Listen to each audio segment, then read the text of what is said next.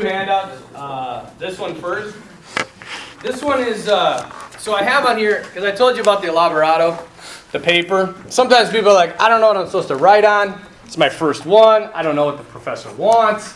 So I gave you some questions. if you want to write on these, feel free to. Um, but again, no summary of the text. Just gotta throw that out again. So when you cry, when I give you a D, I'm just gonna say I said it three times. Okay. Here's questions. You can you can come up with your own question. I do ask this though. Okay, it's a two to three page paper, double space. You know, and again, like I don't want. I hate this when people do this. You know, it's like your name, the class, the date, uh, your name again, my name, then the, the title. You know, so like you're starting halfway down the page. Just put your name, the title if you want, and start writing. Okay, double space. Um, you can, if you choose to write on one of these, at the most you should pick two. I'm hoping you can just use one. Okay? Because otherwise, what you do is you pick like I've had people pick like four of these, and they'll be like, "You ask this, and I say this," you know, and then the next paragraph, "You ask this, and I say this." It's not what I want. I want you to really work through something, work through a question. And again, like you don't have to do this on your own. You know, if you're thinking about beauty, like we were just working on what, what's your name? Um, Adam. Adam and I were just working on, on beauty, and he was asking some questions about it. He's like, well, dictionary.com says this about beauty. By the way, if you want to use dictionary.com, that's fine. I hate dictionary.com. Like what I want, should, you, you could use it like this. Dictionary.com says this about beauty. However, this is the philosophical definition of beauty. According to Hume, which is a terrible philosopher, but you know, you picked one. And this is why he's wrong or why he's right. Or maybe just go on. This is the beauty of the internet, nobody uses it for the right reason. Everybody uses it just to cheat. Instead, use it as it's supposed to be a resource tool. So type in, is beauty objective subjective? And then don't copy and paste, but read. I know this is a really crazy thing to think about. Read about what people are saying, then all of a sudden you're like, St. Thomas Aquinas said this. You're like, oh, St. Thomas Aquinas. St. Thomas Aquinas and beauty. Okay, now I'm reading about Aquinas. Now I'm reading about this. Now I'm reading about. Now I'm compiling my thoughts and putting them on paper. And I might want to use some of my resources. Fine, document them. You don't document them, that's called plagiarism. You can get kicked out of university for that. Okay, and it's usually not that hard to pick up plagiarism. Because it's like you're writing, you're writing, you're, and then somebody with a doctorate's writing, and then you're writing, you're writing, and then somebody with a doctorate's writing, and then you're. Especially when we're talking about philosophical concepts. Problem is, is that anybody can be published on the internet right now. So you might type in as you know, Bob said in Nebraska, beauty's subjective. And I agree with Bob. And that's fine. But just defend it. That's all I'm asking. Okay? So those are some questions. Hopefully uh, they're helpful. If not, you can do your own thing. Uh, turn to the next page. I actually had. So we're talking about you know beauty or you know truth being objective. Lewis is alluding to the fact that there is this law of human nature, this objective kind of code of conduct for humans that's guiding us, that's showing us how we ought to act, etc., etc. This is a past student of mine who actually wrote a rebuttal to C.S. Lewis. Now, C.S. Lewis' book is called what? Mere Christianity. So he titled his Mere Survival. Guess what his whole premise is? That everything that we call objective is all based on what? Survival. And yeah, partially subjectivity, but more than anything, it's survival. And he's using a very Darwinistic. Right? So he's talking about who? Charles Darwin. Okay? And again, I want to be very clear. Evolution is not from the devil. Catholics don't condemn evolution as an evil, terrible heresy. All we say is evolution has to have what? A beginning. Huh? beginning. A beginning, and obviously that beginner is the creator, so we say God has to be involved in this. Actually, was just at the Seek conference. I don't know if you guys have heard of that. It's a focus we have on, on campus here, the Fellowship of uh, Catholic University Students. They put on this huge thing, with about 10,000 college kids there, and Chris, Stefanick was up, and he was, he was uh, he's a Catholic uh, speaker uh, at a lot of Catholic events. And he got up and he was like, you know, he's like, I put on this thing about relativism and, and how truth is real and objective. And, and I had an atheist comment, because he had a YouTube, you know, little video or whatever. Said an atheist commented not. He's like, Chris, he's like, do you really believe in a God? He's like, that's like telling a kid that Santa's real. And when he comes downstairs, that he really thinks Santa brought those gifts to him. And Christopher Vonk's like, you know what? And he said, you know I answered him? I said, you know what? I think that's more reasonable than telling the kid when he came downstairs and sees all the gifts that they just happened to come into existence. Do you get the point? We're going to talk more about this. We're going to get into a little bit of evolution. Because evolution says everything is what? It's all by chance. Just by chance.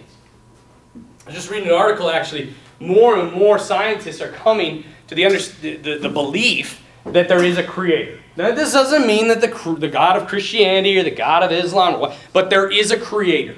In the 1960s, there was, I can't remember what his name was, but he came out this thing and he said there are two things that are necessary for life to exist a star that is a certain distance from a planet, and oxygen. Okay?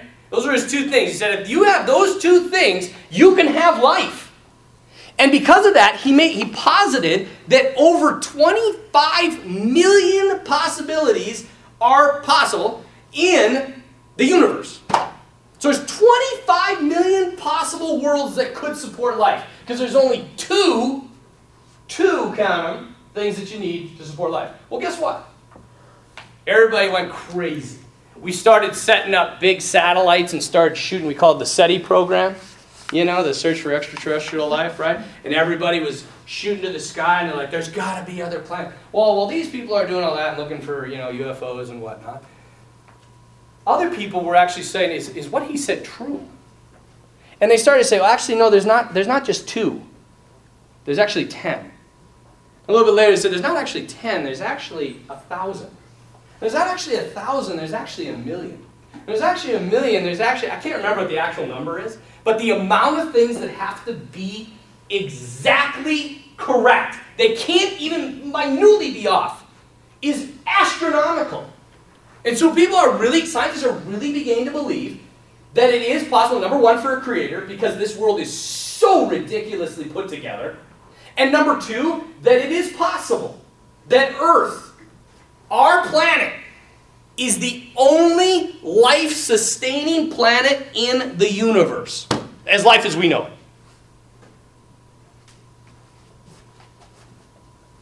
So, evolution? I don't know. We'll talk more about it. It's an interesting question for sure. I do believe in evolution. I'll talk more about that. Anyway, so he wrote this all on that. So I want you to read through this. Okay? And next week, I want you to write this down because it's not on your syllabus. Next week, those of you taking notes for your friends that aren't here, make sure they know this. A one to two page paper. So it's not two to three pages, one to two page. okay? I want you to write why this guy is either correct or incorrect, and I want you to use C.S. Lewis. Got it?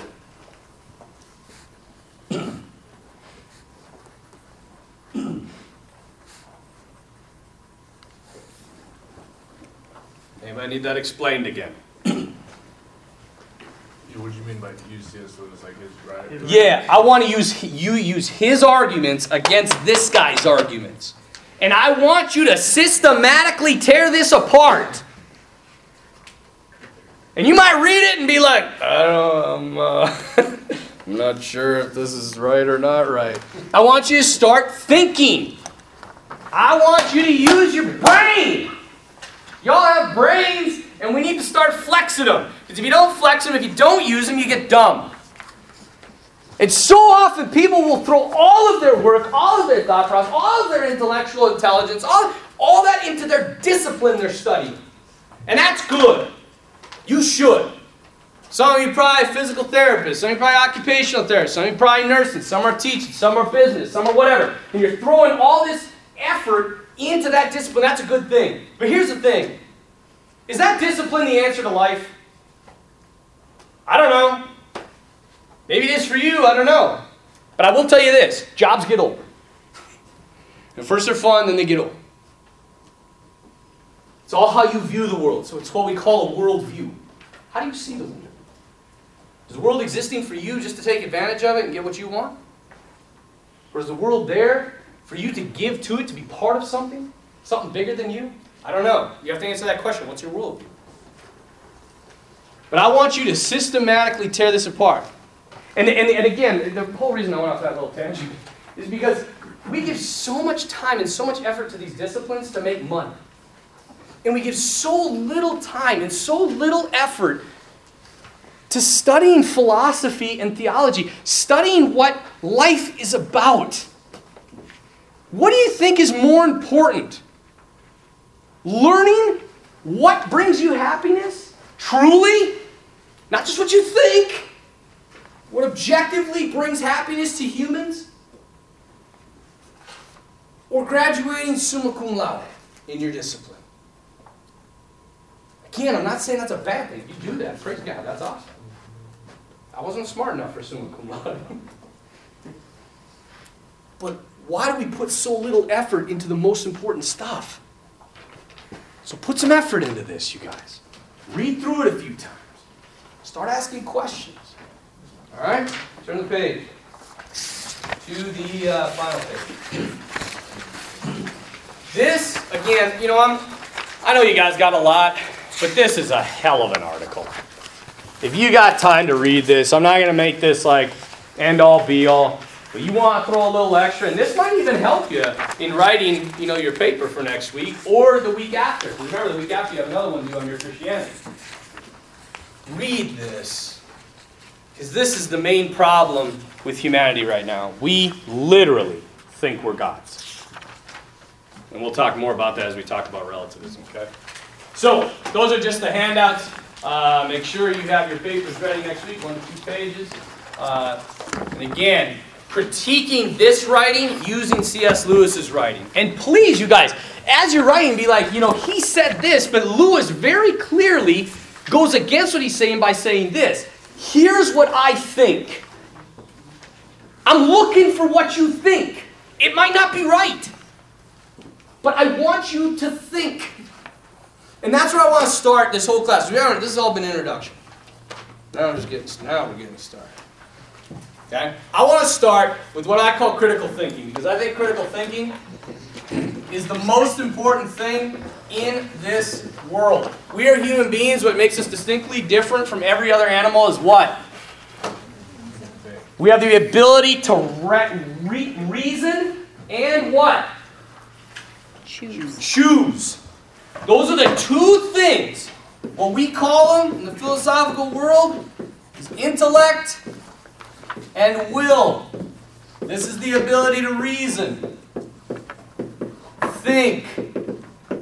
Okay? This is the ability to choose. so, how important are thoughts? Very. The most. They're the most.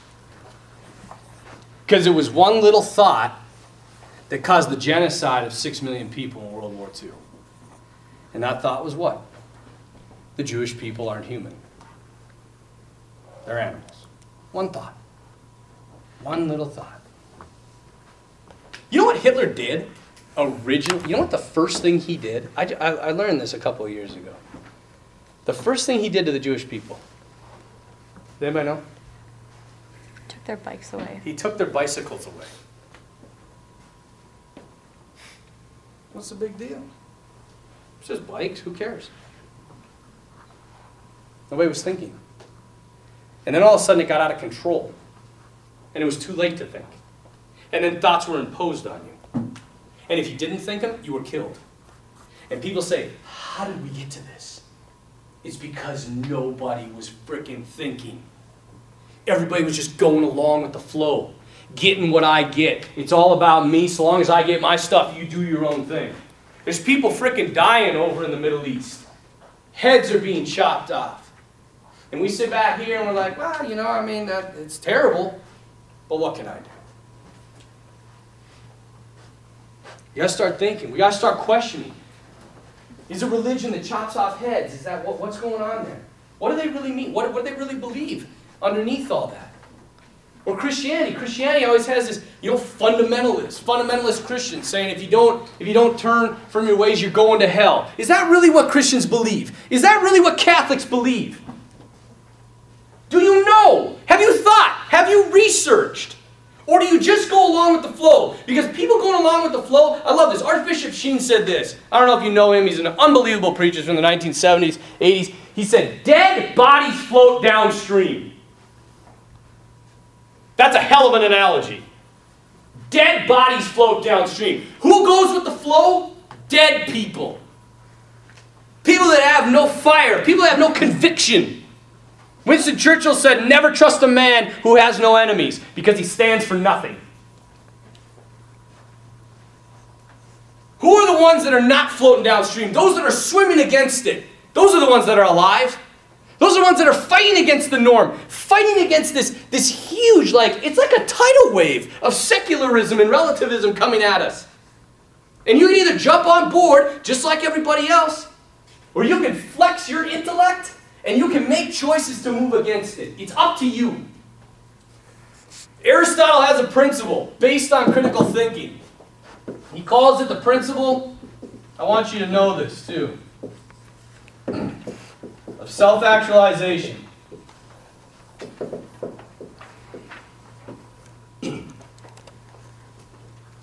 It's just real big philosophical terminology. It really is really simple. The principle of self actualization states you become what you choose. That you're, and again, if you want a little bullet point or anything, what you choose forms who you are.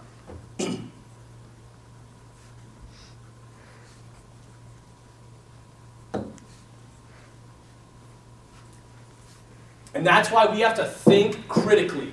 Because every choice you're making, C.S. Lewis says, I don't remember if it's in this right now, he has a beautiful line. He says, Every choice we make is turning us into an angel or into a devil. There's no in between, you guys. You either move, Pope Francis said it best, you know, you're either, serving God or you're serving the devil. There's no in between. And you know, when he, when he says devil, he means kind of a threefold thing. He means the devil himself, the real angelic creature, the devil, fallen angel, or the world, or the ego. Me. My choices influence me, and therefore I'm watching out for me. Okay? Critical thinking is a very difficult thing. It takes time. It, take, it takes patience, but it's worth it, you guys. I'm gonna give you just a little example from my own life. You know, I'm a, I'm a big I like I like whiskey. I don't know if you guys like like I'm talking good whiskeys too. I'm not talking like Jim Beam and that garbage that you mix with Coke. I'm talking about real, you know, distilled, refined whiskeys. but when I first started out drinking whiskey, Scotch specifically, anybody drink Scotch? Any Scotch drinkers in the room? One. Nobody else. That's a shame. You really got to get into it. It's a beautiful little uh, drink. I also drink bourbon, uh, good bourbons, uh, nicely distilled bourbons. But when I first started drinking scotch, okay, it was in seminary. and I had never had scotch before. And, and for a lot of my life, I was a poser, you know? I, I, I pretended I was, you know, like I, I was a skater for a while, like, you know, skateboards, you know, but I was really terrible at it. and, uh, but I posed, you know, I kind of dressed the way they dress, you know, I had my hair dyed blue for a while. And like I don't know if you guys remember, I'm starting to feel older and older every time I start teaching tell about my past. Like when I was in high school, you know, I had like the big chain hanging down. I was just an idiot. I was a total idiot. And you know, like most of the time, you know, people would do all these tricks like kick flips, ollies, nollies, 50-50 grinds, all these. I couldn't do any of that. So what I would do though is I would I would take pictures of myself. Okay? And I would have my skateboard like I would be like this, like on, on, a, on, a, on a grind. I'm like, take the picture. And then I'd show it to people. And I'm like, Chip, this, this grind I did out on this curb. And they're like, oh, dude, that's awesome. I'm like, yeah, you know. And they're like, do it now. I'm like, nah, you know, I hurt my ankle last time. You know, I did a kickflip and that kind of came down wrong. And, and so I had this, I was keeping up this facade. Well, same thing, you know, I kind of carried over. You know, people laugh at me, but don't, you guys do the same damn thing. Everybody's a poser, really. There's so few very original people anymore in the world because everybody's afraid of what other people think of them. So, they put on masks. But anyway, I got to, I got to seminary and I was like, these guys came up to me. It was like my first year. I didn't know anybody. I was a total idiot. The only reason I was in seminary is because I felt God was like, go to seminary. I'm like, I don't want to. He's like, please. And I was like, okay, you tell me when to leave. And so that's how I went into the seminary, which isn't probably the best way to go in, but God got his way, okay? So I go in, I'm like, I know nothing about theology, philosophy. I don't even know, like, you know, I knew the Pope was John Paul II, but I didn't know any of the other ones. And so I get in, these guys come up, real good guys. They come up, they're like, hey, Waltz, you want to you wanna come tonight? We're going to read through uh, John Paul II's new encyclical and have some scotch. And I'm like, internally, I'm like, I don't know what an encyclical is, nor do I know what scotch is. But I'm like, yeah, yeah. I was like, I was just started reading it. You know, I'll finish it and I'll get it. You know, and I'm like, because he was said reading, I'm like, encyclical. You know, I thought it was like a type of bicycle the first time I heard it. You know, but encyclical, if you know, is a letter from the Holy Father. So it was his new one, and it was on. I think at that time, I think it was the one on the Eucharist. so I like literally got on the internet. You know, and I was like, encyclical. I'm like, no way, it's a letter. You know, so I print it out and I'm trying to like read through it. I don't understand any of it. And then I go up there and I come up and the guys are like, they're like, hey man, well, you know, and I'm like, oh, it's so good to be here. I was like, how about that encyclical? And they're like, yeah, it was great, you know. And then they're sitting like, you want a little scotch? And I'm like, yeah, yeah, who doesn't want scotch? We're drinking scotch tonight, right? They're like, yeah. They're like, how do you take it? And I'm like, in a glass? Because there's two ways, you know, you can take it neat or you can take it on the rocks. So one is with ice, one is without ice. And so I said in a glass, and they all start laughing. They're like, "Oh, you want it neat?" I'm like, "Yeah, you know, you know me, you know, just I'm just a jackass. I'm a total jackass." And so um, they give me the scotch. Now I came to find out later on that it's Dewar's. If you know anything about scotch at all, Dewar's is like bottom of the barrel nastiness. And you want, like, not only do you want ice, you want copious amounts of ice because it tastes so bad. You know, and like, I'm fresh out of college, so I'm like, you know, sitting there and I have no idea this is a sipping drink. You know, they didn't give me very much. I'm like, you may as well shoot this stuff. So I'm sitting there, you know, and they're like, cheers, you know, we all clink glasses, I'm just like, boom. they're like, cheese, man. I'm like, ooh, oh. I'm like, yeah, and they're like, you okay? I'm like, that's all, that's good. They're like, do you always drink scotch like that? I'm like, well, you know, only when you first one. Pour me a little more, you know, I'm a sipper after that. You know, I'm just feeling like this idiot, you know. Then we're talking about the encyclical. I know nothing about it. They're like, what's your favorite part? And I'm like, well, you know, for it's John Paul II. I mean, it's hard not to like you know, one thing, and they're like, yeah, you're right, you know, like the whole thing was good. I'm like, yeah, you know, I was like, well, what'd you guys think? You know, I'm like deflecting questions left and right. It was a terrible night, terrible. And I came and I left and I like got out of there. I'm like, oh, praise God. and this guy's like, Walt. I'm like, yeah. And he's like, comes up, puts his arm around. He's like, you don't drink scotch, do you? And I'm like, no. And he's like, and you don't know what an encyclical is, do you? I'm like, I don't have a clue. And he's like, you're gonna be okay, man. Let's go. You know, like this guy totally took me under his wing and taught me all this stuff about seminary. But it was a terrible, terrible, terrible experience for me. Why? Because I knew nothing about my faith and I knew nothing about Scotch. Nothing. And why? What what kills me is Dewar's. So they're drinking Dewar's, like they're this, uh, you know, high, uh, you know, half fluting sort of. We're, we're drinking God. I was like, these guys are freaking posers too, because Dewar's sucks. They're drinking the bottom of the barrel, mix, you know, blended crap. Later on, I come out to figure out, you know, your single malt scotches, you got your 12 years, your 18 years, your 24 years, your 60 years. And I went, when I was in Scotland, I stayed over in Europe for four years, and we took this, this tour of Scotland. We called it the Spirits Tour. We thought it was pretty clever, you know? Spirit, because Holy Spirit, but Scotland, Scotch distilleries, spirits. Anyway, so we go over there and we're, we're, we're just and we're walking through and we're learning all these things and like these guys are like, here, taste this, and you're like, yeah, you know, taste this. And then we went to this one, this Glenmorangie. You can actually buy this Scotch here in Bismarck. We went to their distillery, and it was 10 in the morning. Knocked on the door and the guy's like, we're closed, man. And we're like, this is our last stop. It's our last distillery. We still need a Speyside because you know there's different sections. We're Like, you need a Speyside distillery. He's like, all right. He's like, my dad's not coming for another hour. Come on. So he like takes us in, locks the door behind us, and he's like, what do you guys want to do? And we're like, well, we want to try some because we want to take some home for gifts. And he pulls out like five glasses for each of us.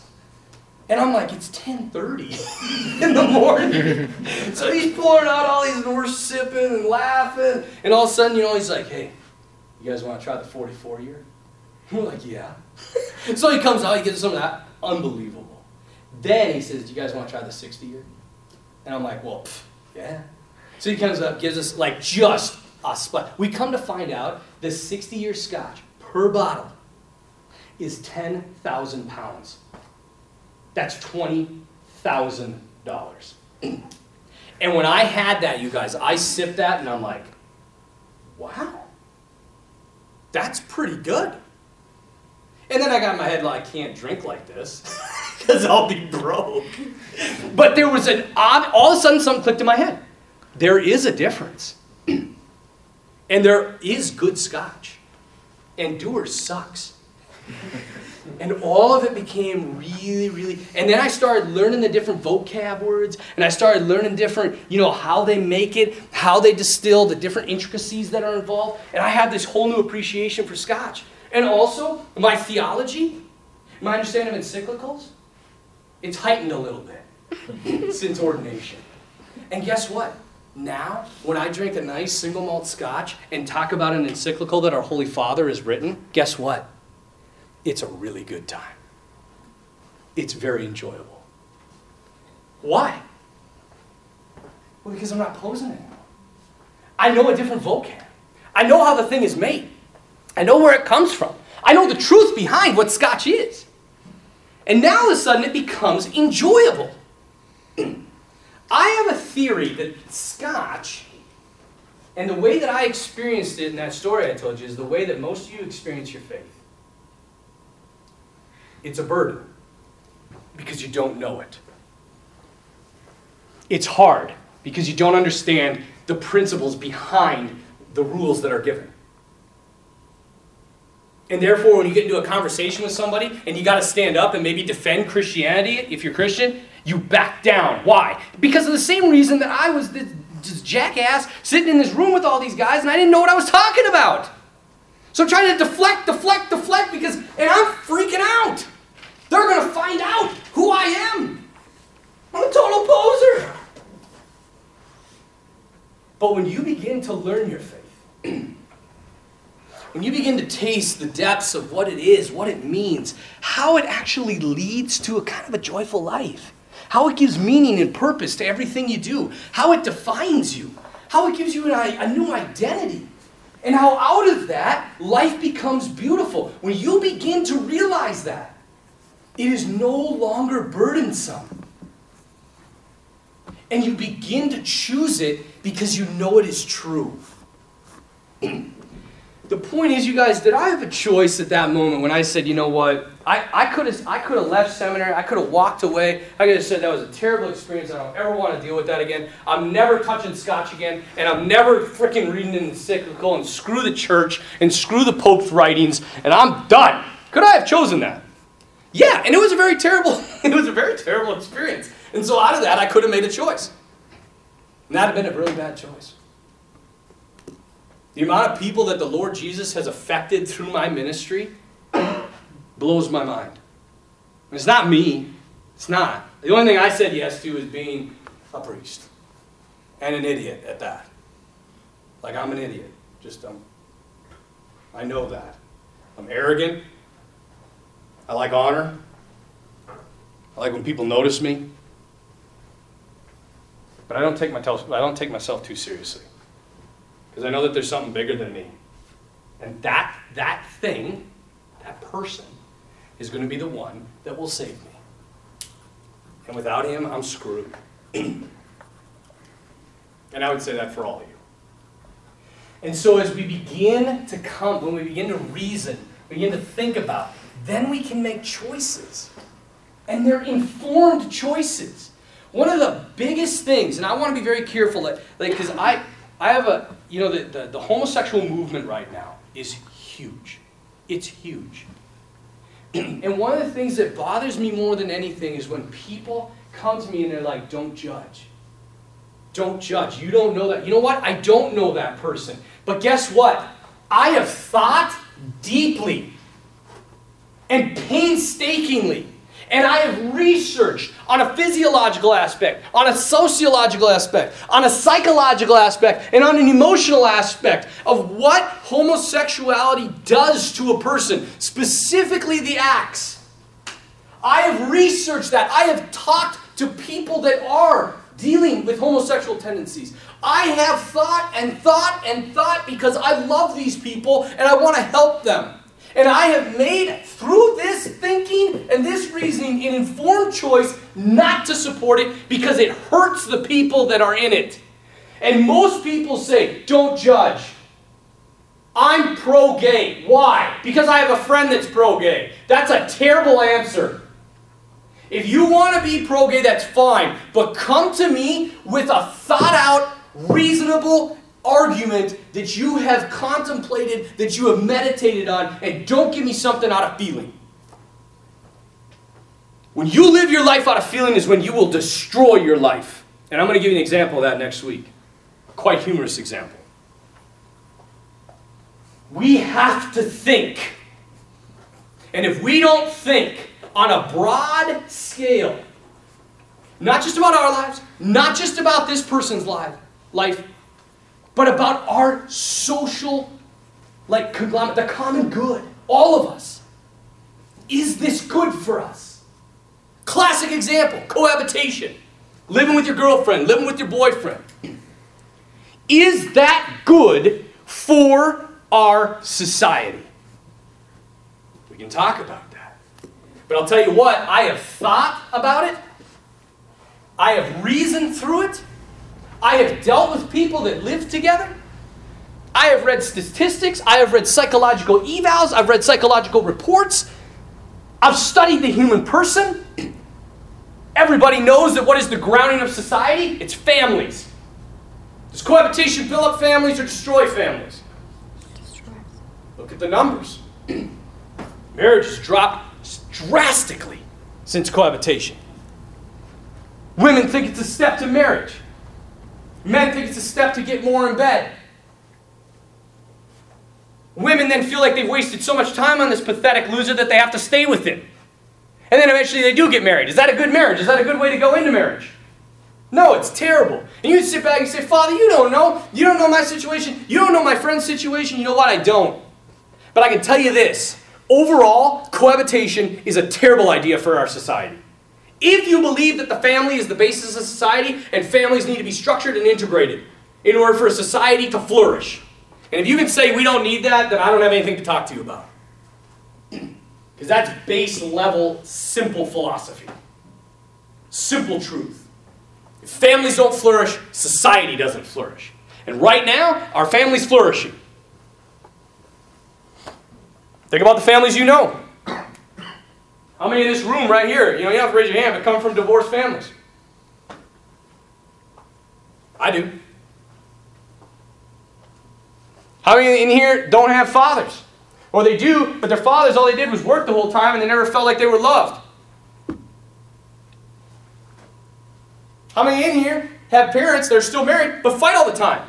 It's like they don't even love each other. Most of the time, they just give the silent treatment to each other. They're not flourishing.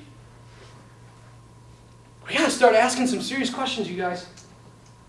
Or it's going to be too late. And it's up to you and me. You know, like, how does this stuff happen? It's human beings, man.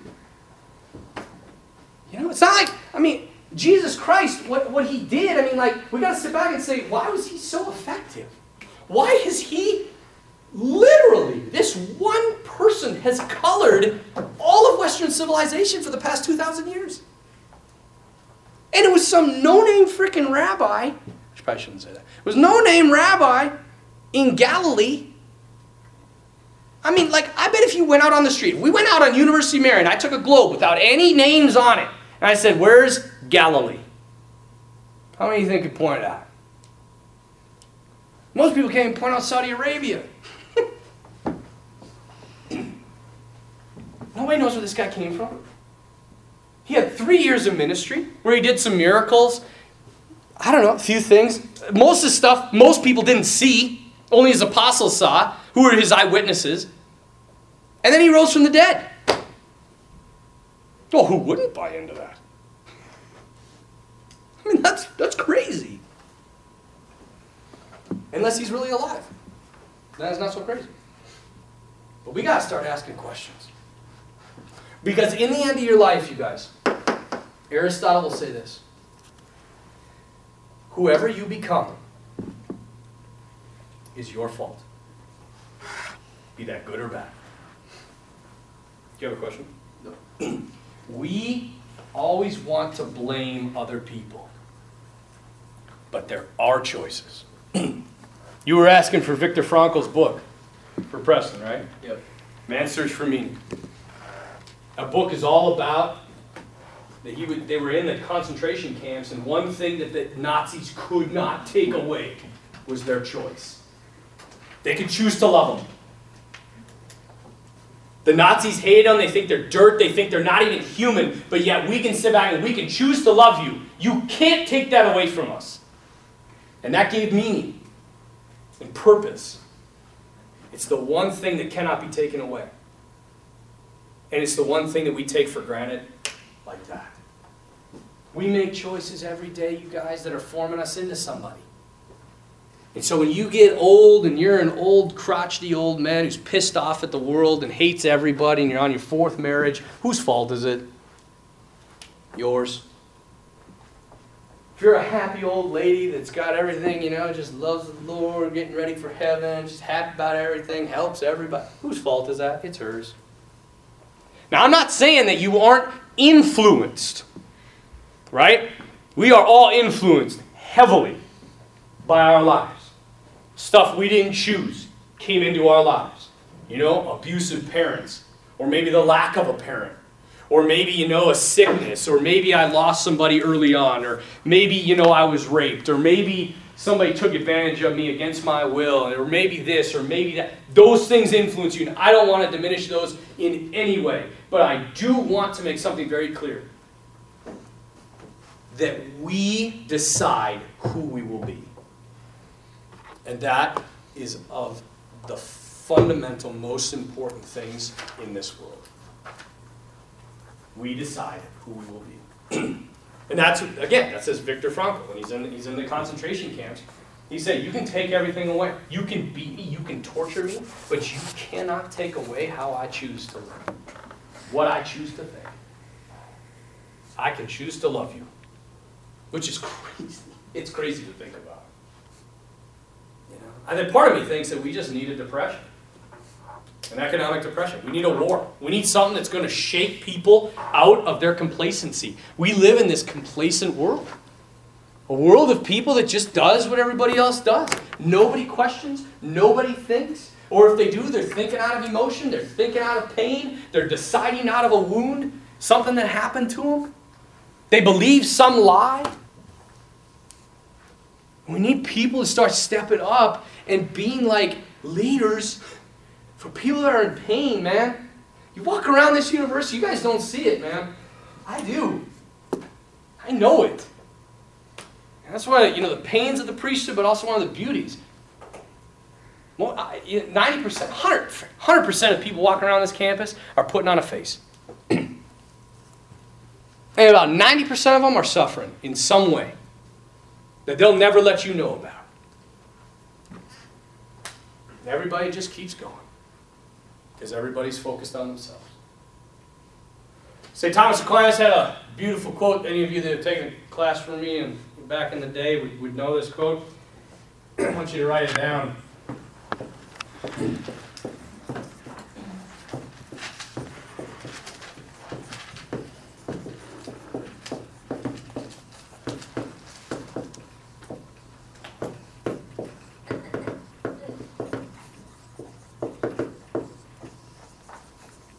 I like underlining stuff. Gives it a little extra. Never deny, seldom affirm, always distinguish.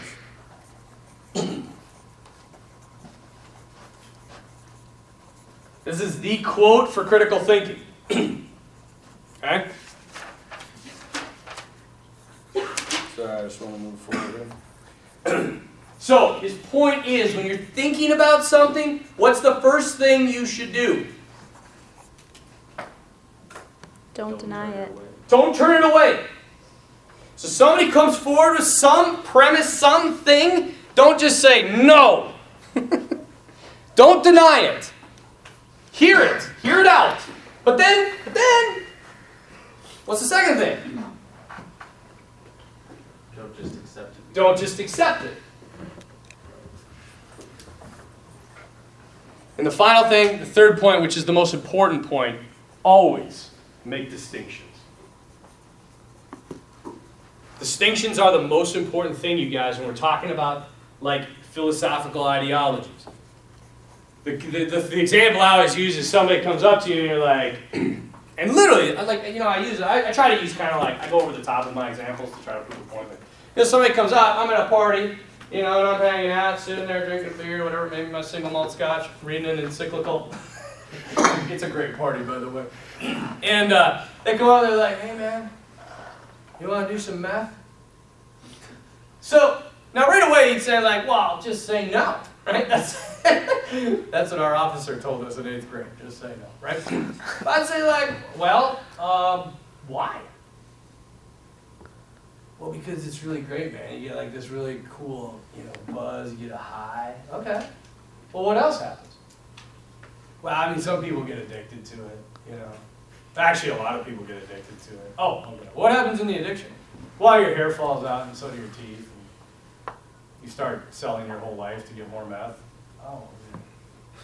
Yeah. Um, so what's so great about it? well, you feel really good.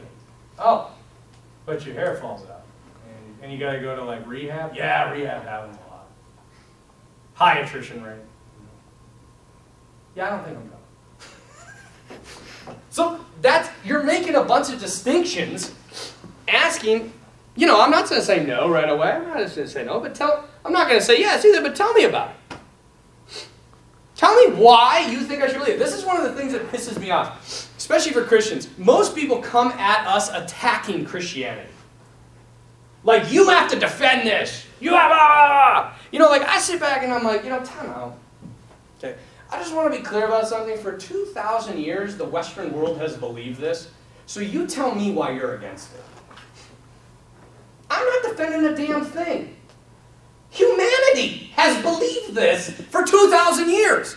Actually, like 4,000, if you include the Jewish understanding of it.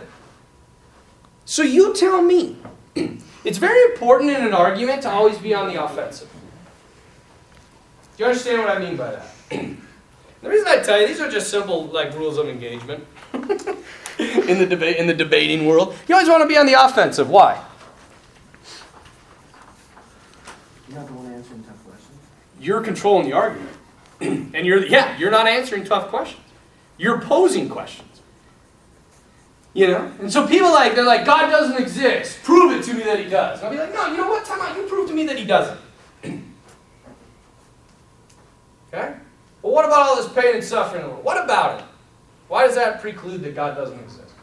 You know, you get, most people don't, they're really stupid. Most people are dumb when it comes to theological and philosophical argumentation. They really are. They want to sound smart. They got a couple little caveats that they have stored in their brain that they throw at you as like harpoons. And that's it. That's all they have. So if you can literally just break down the argument, and ask for distinctions, you'll see that they don't know what the hell they're talking about most of the time. And they get confused themselves.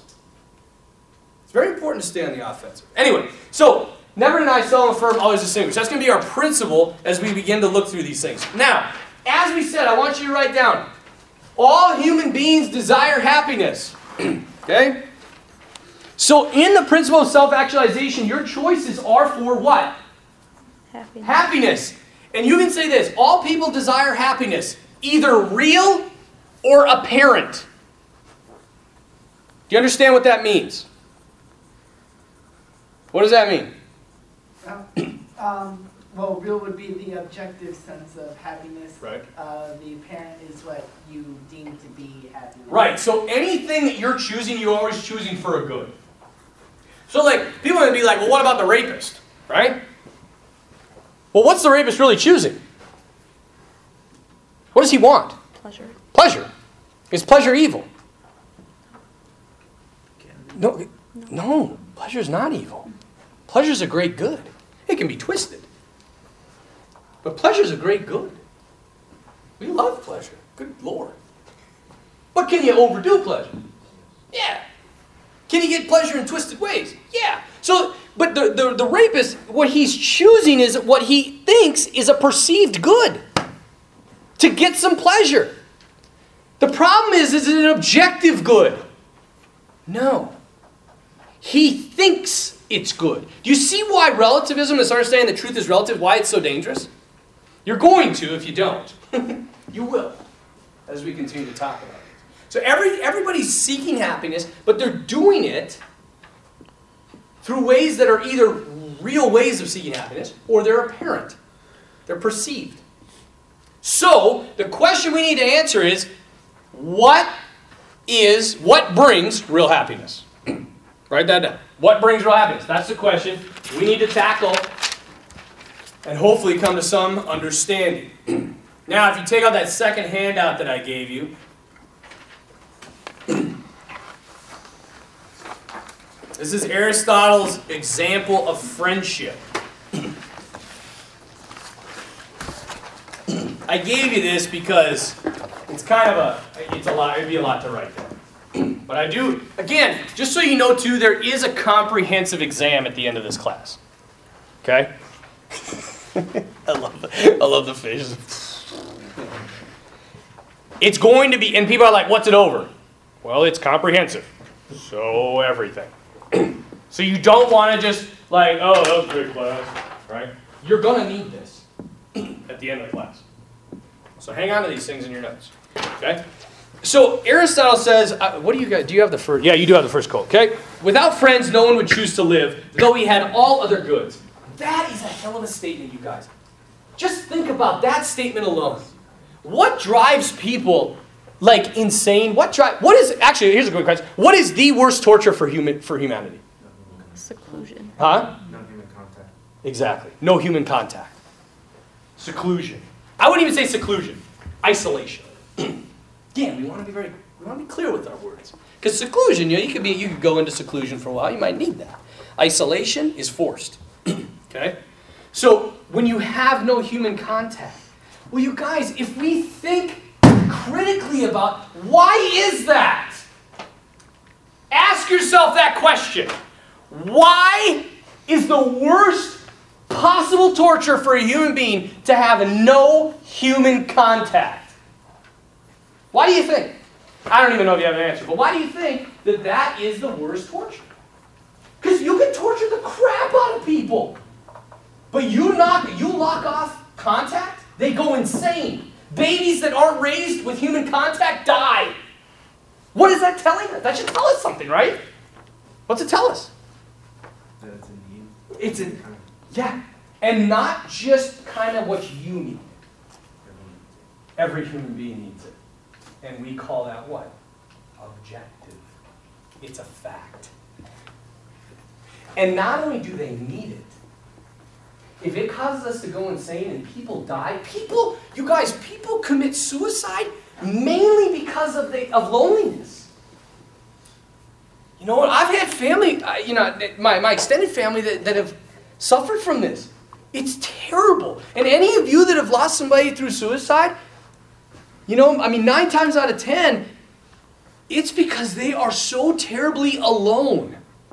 They think they override their in, their fundamental primeval instinct to survive.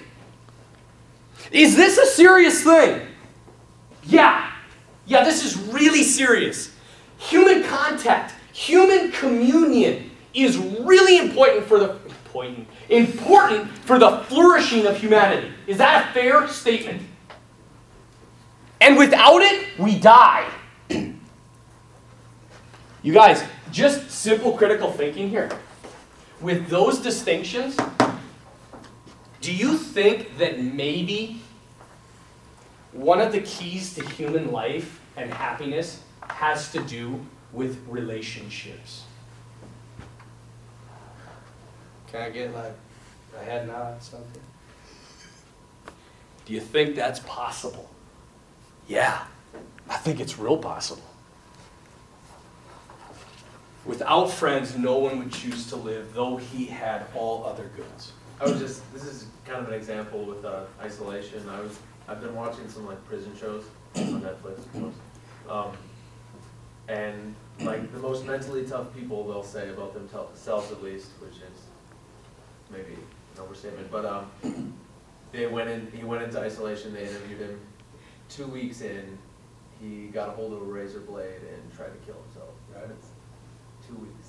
I mean, yeah. He, here's one for you. I was just, I actually, I just preached on this this this summer. Well, or uh, this last weekend. It's really cool. I should I should bring it in. It's it's two two two statements. One is Tom Brady. okay. Now, as much as I don't want to admit this, Tom Brady is a hell of a quarterback. He might he he's vying for like maybe one of the greatest quarterbacks ever in the history of the game. Okay. And he was on 60 Minutes in 2009. And he was sitting there and he's like, they're interviewing him and he's, he, he, they say, Tom, they're like, you got three Super Bowls, you got, you know, four, three, four MVPs, you're on the top of the list, you're like one of the greatest quarterbacks, you're one of the most winning quarterbacks in all of history. And Tom Brady, what he said shocked everybody. He said, I just can't help but think there's got to be more. Like I'm missing something. And he's like, most people would say, Tom, man, like you got, you have the greatest career. You have the greatest, it's, it's what everybody dreams of. And he's like, and I just, I just, you know, I feel like alone and that there's something more. And I'm sitting, and then it's the, the irony of this interview is he says, the, the interviewer's like, well, what is it, Tom? And he's like, God, I don't know. I love this. God, I don't know. I'm like, dude, just said it. like he, He's got everything, right? Everything. But yet he's alone. There's another one, Adolf Merckle. I don't know if you ever heard of him. He was a, a German tycoon. He had, at the height of his career, he, he came into a wealthy family, took all of his family's assets, multiplied them beyond their wildest imagination, became like the largest German wholesaler pharmaceutical company in the world. At the height of his wealth, he was worth $12 billion. Let me say that again. At the height of his wealth, he was worth $12 billion. In the economic recession of 2000, uh, 2008, right? he lost $3 billion, which left him Nine. $9 billion. Is $9 billion enough to live on? Yeah. Is $9 billion enough to do whatever the hell you want for the rest of your life for like 10 lifetimes? Yeah. In January of 2009, he threw himself in front of a train.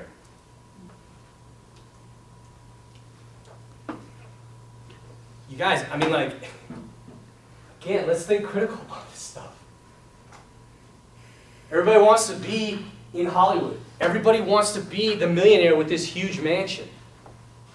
I don't know, last time I checked, those are some of the most lonely people on the face of the planet. And they usually go crazy. I mean, one, of- you know, the, the greatest example is Britney Spears.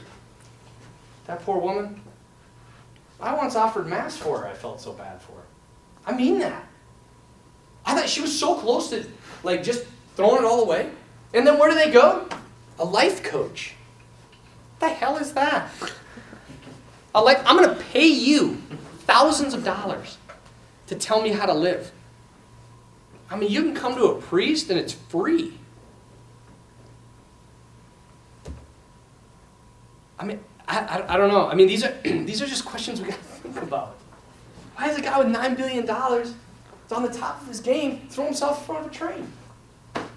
Why is a guy who has a three-time Super Bowl, he's up for another one now, who still says, "I think something's missing." I met Tom Brady when I was in Rome. I didn't even know who he was. Great guy. His wife is a pain in the ass. Gisele or whatever the hell her name is. Oh, is she a B word? Just, ugh. Just, just wouldn't shut up. Just complain, complain, complain. I mean, he's got trophy wife. He's got it all, man. Not happy. So Aristotle, without friends, no one would choose to live, though he had all the goods. How true that is. Friendship is perhaps the highest summit of the moral life, in which virtue and happiness are united. Friendship is a worthy outlet for the talents and energies of great souled people. Friendship likewise completes and goes beyond justice. The goodness shown in noble friendship seems higher than justice because it is entirely dependent upon one's own character and choice and is not defined or compelled by law. so you see, what he's saying is a, a true friend is not compelled by a law, like, I gotta be your friend. Like, you know, you're sick, so I gotta go to the hospital and get you in the pharmacy and get you what you. No. They're moved by virtue, they're moved by love. You're sick, you're my friend, I'm going, I'm just gonna go get this for you. Okay? Acts of friendship seem both more truly generous and more conducive to one's own happiness than acts done strictly because they're moral. Acting for the sake of what is good means having primary regard for one's own virtue and the good of one's own soul, whereas acting for a friend seems to be self forgetting. Right? When I'm doing stuff for rules, you know, and some of you are going to say this like, if I'm doing, I want to go to heaven, so I'm following all these rules. Well, is that love? Are you doing it out of love? Are you doing it out because I'm going to gain something from it? And spontaneous acts of friendship tend to be more pleasant than impersonal acts of virtue for the doer as well as for the recipient. Okay, for Aristotle, there are three types of friends. okay, I want you to write these down. One is the pleasure friend. Two is the profit, and the word the word that I and that's used in this is use. So the use friend. I mean, who wouldn't want to be one of those? You're my friend that I use. Okay? And then three, last is virtue.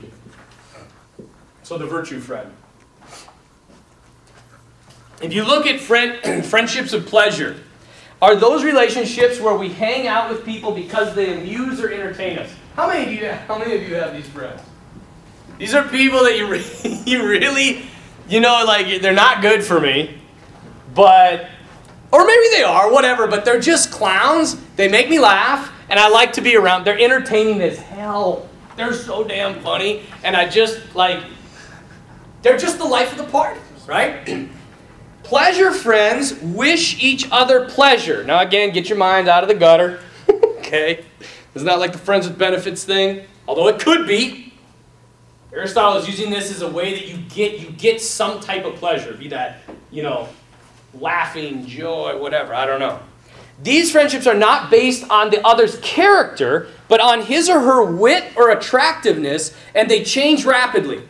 Pleasure friends cease to be friends when one becomes bored with the other. Now, what Aristotle writes, right, whenever it's in italics, that's him writing. It's there's Nicomachean Ethics.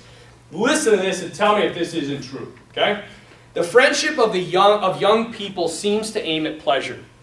For they live under the guidance of emotion and pursue above all what is pleasant to themselves and what is immediately before them. But with increasing age, their pleasures become different. This is why they quickly become friends and quickly cease to be so. Their friendship changes with the object that is found pleasant, and such pleasure alters quickly. Young people are amorous, amorous, sorry, too, for the greater part of the friendship of love depends on emotion and aims at pleasure. This is why they fall in love and quickly fall out of love, changing often within a single day. This, I, you know, like if you could circle this and star it and like tattoo it on your forehead, this is the college. If, this is college, it is all emotion based. Most of the relationships that you're in, and I mean that both as friendship, but also with like boyfriend, girlfriend, most of them, I'm sure, tend to be more emotion based. They make you feel good, they say the right thing, they seem to be there all the time. And you'll see that these two, both pleasure and profit, go together. A pleasure friend can also be a profit friend. And that's why this stuff never lasts, because you're basing it on the wrong thing. When you get married, this is something to keep in mind. You don't marry somebody because of who they are. Okay? You marry somebody because of who they want to become. because who they are is going to be a mess. And you can't change any of that. It's good to be aware of it all. But what, what is their end goal? That's why in Christian marriage, we're going to say what? What I'm looking for when I say, why did you, why do you want to marry this person? Because they're going to what? Get me to heaven. They want to be a saint. Why are you marrying this? Because they make me feel good. Well, you know what? That's not always going to be the case. In fact, this person's going to make you not feel good pretty often. By the way, I just had these really, really good ladies. they're all wives, they're young wives, got awesome husbands. And I was talking, there was a group of them, I was talking to them, and I was like, what is like the, what is the thing you're most thankful for? And you guys, I cannot believe what they said. They said, We are thankful that we have husbands that make us cry. Who? I, I don't think I ever could have guessed that. And what do they mean by that? Any guesses? That they can invoke emotion out of them. Okay, yeah, maybe. I think it's something deeper than that. Maybe because they feel so loved by their husbands. Well, yeah, and but but how? Because they're not they're not crying out of love. What they mean is we're happy they make us cry because in, in, in a way that we don't like. Do you have, do you have one? Oh, uh, well, you just said don't like, so now that mine's a lot lower. Ms. Rummel? Um, maybe because they challenge them and then you grow out of Good. I think that's certainly part of it. Anything else? can't you only be hurt by people you love? Like, you truly love them, and that's how like they, they can hurt you because you're like vulnerable when you're really like in love. Right? And if you think about this, you guys, because women cry easily, just for the record. Um, I've met this one girl that can make herself cry. It's really amazing. They're all like, do it, do it, do it. I'm like, and she just of like, and all of a sudden tears. I'm like, holy crap! How did you do that? But anyway, so women cry easily. Is it loving to always say yes? No. And I think half the problem is is that men don't know how to say no. And women use sex to control men. And that is a nightmare of, of, a, of a marriage. You got a woman that's controlling her man with sex, and you got a man that just does whatever his wife says because he wants sex, and he doesn't know how to say no. He doesn't know how to stand up and say no to her. And that's what these women were saying. We are so grateful that we have husbands that care enough that they will stand their ground even when we cry. Because they're real men. and that they're doing it, these women know they're doing it out of love. These guys are doing it out of love, and it hurts. But it's better that way. For some reason, I, maybe it's the media or whatever, we have this understanding of love, like it's all supposed to be like just awesome all the time. Like you're just supposed to like always feel like butterflies and Yeah. you know. Like, that's not love. Like when does love grow? When there's resistance. When there's pain. When there's suffering. And when you stay together in the midst of that. And when you cling to one another because that's all you have. When you say no. You know what I mean? Think about you guys. Like you, you fo- football? Football guys? Like, I mean, you guys gotta work out, right? Is that, are there hard workouts sometimes? Like really hard workouts sometimes? You gotta say no to some things? Nothing? Like how you eat? Oh, I thought you meant workout wise. no, no, no. I mean, you have to say no to some things in order to get your workouts in your prime peak physical condition. Yeah, you got to say no to certain things. You got to eat right. Why is it when we come to love, like, you know, and, and marriage and stuff, that, like, it's just all free for frickin' all? Do whatever you want. Nothing governing love. Just as long as we love each other, whatever the hell that means, we're going to be okay. It's beautiful. Hey, in fact, sorry, I got on a tangent. Pleasure friends, okay? so why why why is it a bad idea to base your friendship on pleasure? Because it fades. Because it fades, because it changes. You probably want to write that down. It's a bad idea to base your friendship on pleasure because it changes. A a clear example is when I was in uh, seminary, or sorry, when I was in college, I, I had this huge conversion, and like I decided to go to seminary, and I told my my friends, oh frick, I really thought these guys were my friends. I'm like, I'm going to seminary. And they're like, see ya. I'm like, what the hell? Like if I said let's go to the bar, you'd be right, you know, you'd jump in my car. But what happened? What happened? Your Huh? values, your values change. I changed, my values changed, and therefore the pleasure, the entertaining, the, the, the good times that we shared, what? They're gone. There's no, there's no grounding to this type of friendship. It's just mutual attraction. And what's freaky about this, you guys, is I know a lot of people that not only do they have friends in this category, these are people they're freaking dating. They're dating these people. I mean, that's a nightmare. Sorry. Sometimes I get a little excited about stuff. Second, friends of use. Are those relationships based on mutual advantage? Where we hang out with people who do us some good? A business acquaintance would be a, a, a really good example of this. Use friends wish each other something of use. Like pleasure friends, use friends or profit friends can easily stop being friends. They do whenever one is no longer of any use to the other. Such friendships can be criticized, says Aristotle. It would probably be more accurate to call these friends acquaintances. They are not friends without qualifications, but only resemble true friendship. Right, so these are the people that, you know, you gotta, you pretend to be friends with because you get something from. 'em. They're, they're usable. And that's why you like them. and again, I would point out a lot of people date with this understanding. You know, and I mean, you wonder why the relationship doesn't work out.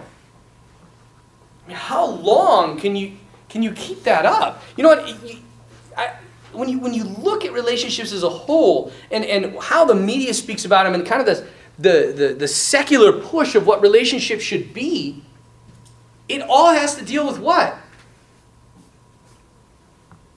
Maybe I'm the only one that sees this. Sex. I mean, if you look on a really broad stage, that's what it's about. I know, but you know, like I just saw an article, it's like a People magazine or something like a couple years ago, where it said, uh, no, you know? It was Cosmopolitan. I don't read Cosmopolitan, just for the record. But I was in the Walmart, you know, and they have them all sitting there. And I looked over and it said, when, after what date should you have sex? And the overwhelming majority was after. One. Like, if, frick, there's something really wrong here. And again, I want to I want to pull it back. You remember we were talking about isolation, lack of human contact.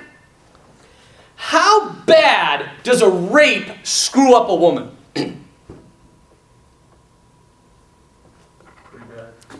Pretty freaking bad. How bad does sexual abuse screw up a young woman or a young man for that matter? Really bad. Like we're talking lifetime problems. But sex is just what people do. Let's critically think about this. Sex is just another thing, why is it so flippin' destructive when it is taken in just a slightly different context? Let's think critically about this. Maybe it's the fact that sex isn't just some other frickin' thing. Maybe it's something really, really, really, really important. And when you're, ju- you're just messing around with it, you don't realize that because you're so focused on your pleasure and your use that you're getting from the other person. That you don't realize that stuff until after the fact. You know, I mean, I, I, you get, you get people, you know, I, I talk to a lot of people. Like I say, that's just my job. Signed up to talk to a lot of people. and you hear over and over, and mostly, mostly, it's young women. And I can't believe that jerk. I can't believe he used me, blah, blah, blah. Well, how long you been having sex? I don't know, for the past two years. What what you what did you expect? You know, you can't say that to the person. Because that's that's not the way you help somebody. But really, I mean, internally, like when you sit back and you're like, this friend hurt me, this friend hurt me, I'm like, is this a shock? Because you just poured yourself into these two relationships like they were this one. And these people weren't this. And so as soon as these changed, they said, see ya. And you see it in relationships all the time. you know the pleasure? You got a beautiful, beautiful young woman. They're all, you know, everything's great, great. You know, like, why is it? Here's another question. Why is it that the vast majority of women singers sing about men cheating on them?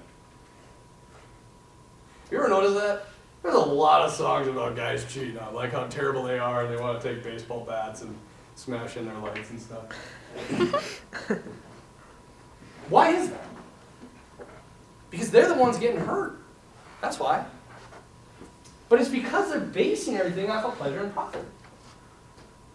You know, like, I mean, how many times you get, when you enter into a relationship and I ask you, why are you in this relationship? And you're like, because this is a damn good man that respects the hell out of me. Anytime I say no, he says okay. He never pushes me. He always loves me. He sacrifices for me. He gives to me. He never allows me to get away from myself. He doesn't allow me to get too far, you know, too far into the world. He pulls me back. Well, how many times do you hear that?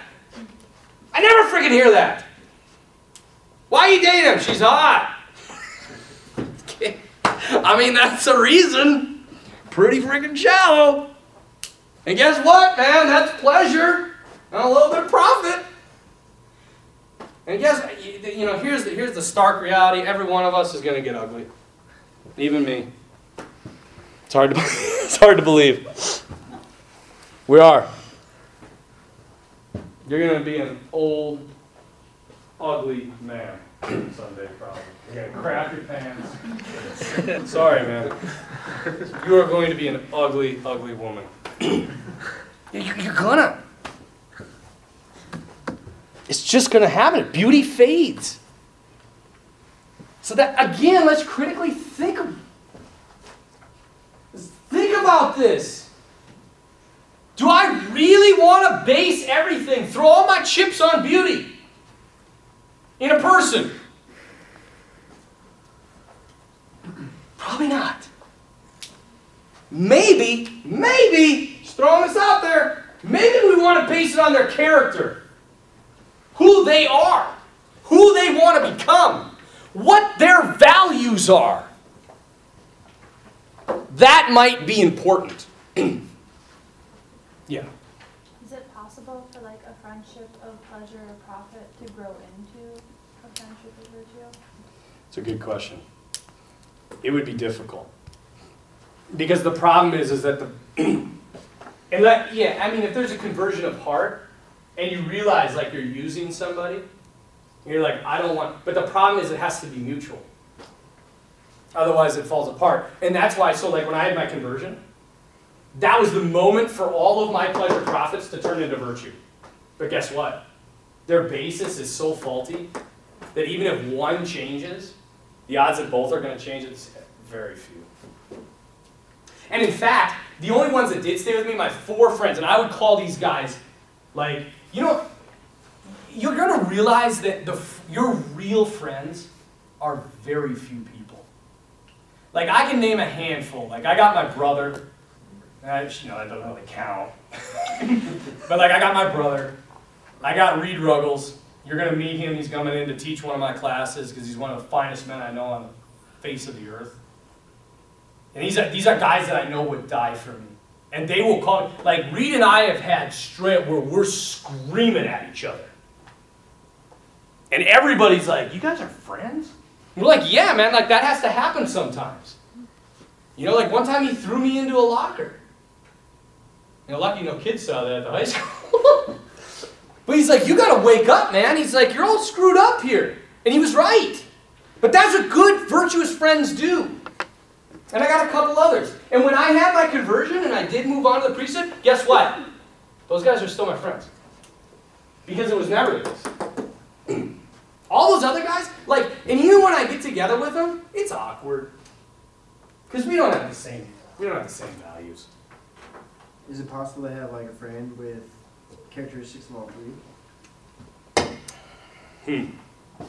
Well, I mean, I think maybe what you're trying to get at, this is the only way I see it working, is you have a virtue friend who's a sinner, which is all of us, right? So I mean, you have a virtue friend who struggles with some pleasure and profit, and like they, but they're, but the, but the point is, is the focus of a virtue friend is I realize I struggle with this, but I don't want this. Whereas the pleasure profit friend is a lot of them don't even realize they're doing it, but those that do realize it, they're doing it because they want to do it. They like the pleasure. They like the profit. Whereas the virtue is going to say, you know what, these are these are good byproducts of the friendship, but I don't need these. And when these go away, they're not necessary for my friendship. So I hope what you're beginning to see, this is the whole point even bring up this whole example, is what Aristotle is trying to say is he's saying, if in fact virtue friends are the only ones that are stable, enduring, have the same value system as we do, spend time together, you know, like they're, they're there through thick and thin. That's what virtue does. That in fact, those type of friends make you the most happy. Is that a fair assessment? Is that a like I don't want you just to agree with me. I want you to follow the argument because he's laying out a very systematic argument trying to get down to a point where he says that virtue is what brings happiness in friendship, in good times and in bad. Are you with me? Because if you're not with me, we have to stop. But if you can agree with me, then what Aristotle is going to say, based on this premise, is what leads to happiness Virtue. A virtuous life. Choosing the good. No matter if it's hard or easy, choosing the good. Now, here's the problem what the heck is the good? And that's where we get into objective truth and subjective truth, which is what we'll deal with next week. Any questions? Feel free. I like to kind of open it up at the end. You know, don't run out of here. It's a lot to process tonight, man. We took. I mean, you take in a lot. This stuff, and and I don't know. I hope. Like I don't know what it's doing to your heart. I really don't, because only you know you. But I remember when I first heard this stuff, something in my heart caught on fire. Like, I'm like, I know this stuff is real. I know this stuff is true. I can't prove it. I might not like it because it flies in the face of how I'm living my life. But the what he's talking about, I get that. This stuff is not rocket science. Critical thinking, intellect, will, choosing, principle of self-actualization, how to ar- argue. What else? Ugliness. All of it. It's. I had a professor one time that said, "Truth is like a symphony. The more you learn, the more beautiful it becomes." And the more you learn, the more beautiful it becomes. When you hear a wrong note, you will recognize it. And you won't choose it. You will choose what is true, what is good, and what is beautiful. Okay? Any, any, anybody else? Ouch. Getting old. Nothing. Then generate more conversation. Okay, we'll see you next week. Please read through that stuff, in your papers next week. Remember, next week is, what did I say? One to two page. From there on out, it will be two to three page. Yes, Are you gonna publish the syllabus, I will. I'll get that online tomorrow. Canvas? Yep, yep. I'm gonna, I just figured out how to use it. Dr. Husengate showed me that, so I'm gonna maybe put my picture up. And then I'm assuming you guys want me to publish grades, right? Yeah. Because there's, there's an option to not publish grades. Yeah.